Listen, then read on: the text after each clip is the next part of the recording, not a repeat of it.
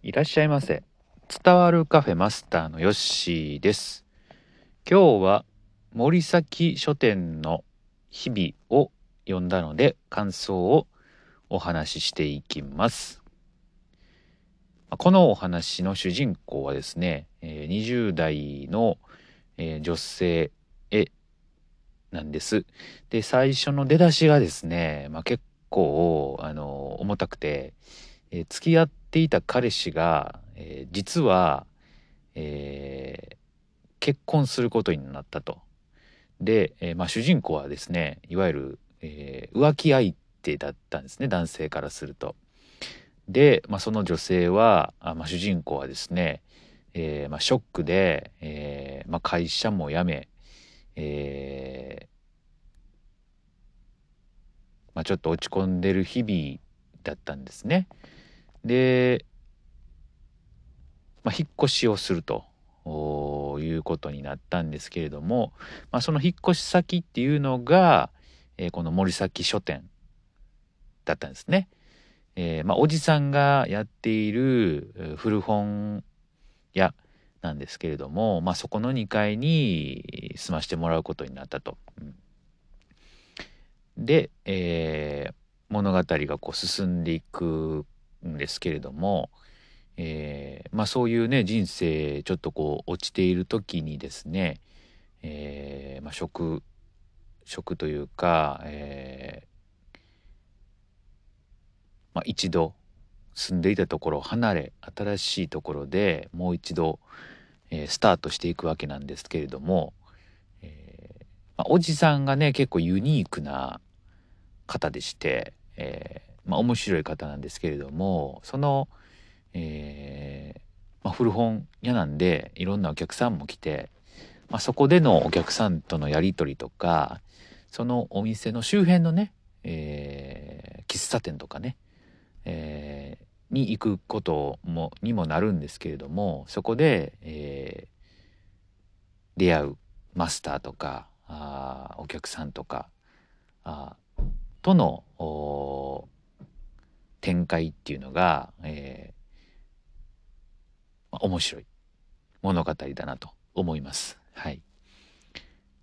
で会話が結構多いので、あのーページはね結構スラスラと進んでいってすごくこうさらっと読める物語なんですけれども、まあ、終わった後にはすっきりとした気持ちで読み終えることができるかなと思います。でおじさんなんですけどもおじさんは結婚してたんですけれどもその奥さん桃子さんって言うんですけど桃子さん突然消えてしまうんですよ。で、えーまあ、何年も消えた状態なんですけども突然帰ってくるんですねその桃子さんが。うん、で、えー帰ってきた理由っていうのが、まあ、最後の方でわかるんですけれども、えーおじさんはその帰ってきた理由っていうのを聞かないんですよね。はいえーただあおじさん、まあ、旦那ですよね。ご主人にはこう話さないけれどもそのメイの、まあ、主人公には、えーまあ、なぜ帰ってきたとか、えー今ね自分の状況っていうのをこう話すと。うん、でまあ結構ねこの話を聞くと、まあ、シリアスの展開になっていくんかな僕ちょっと苦手やなと思ってたんですけれども、まあ、そこはですねえっ、とそんなにあのむちゃくちゃシリアスな展開にならずに、えー最後まで行くことができたんで僕としてはすごくあの良かったかなというふうに思います。結構ね本読んでいるとなんかね簡単に人が死んだりするんですよ。はい、そういう展開はねちょっと僕あの苦手なんですけれども、まあ、そういうのがなくてね良かったなというふうにほっとして終わりました。はいえーまあ、この本読んでね思ったことはですね、えーとまあ、人生にはやっぱり充電期間とかあーなんていうんですかねちょっと疲れた時に一休みする時期があってもいいのかなというふうにえー思いました。えーまあ毎日ね、えー仕事に追われる方あね学業に追われる人、うん、みんな忙しくこう過ごしているかなと思うんですけれども、えー、ふとした時にちょっとねもう本当に、えー、仕事も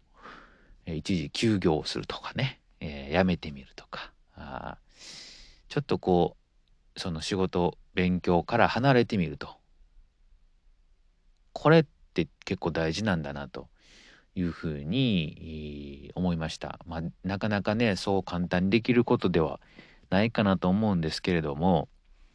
えー、まあそんな時期があってもいいなというふうに思えたんで、まあ、それがあるあったからこそこの主人公はまたね動き出すことができたんだなというふうに思いましたんで、まあ、場所を変えるというのとうんとやっぱり人との出会いっていうのがねこの本ではあのー、すごく、えーまあ、温かく描かれているので読んでね、えー、温まるストーリーだなと思いました。はい、という感じで今日はですね森崎書店の日々を読みましたのでその感想をお話しいたしました。ぜひまたね感想あったらコメントいただけたら嬉しいです。それではまたのご来店お待ちしております。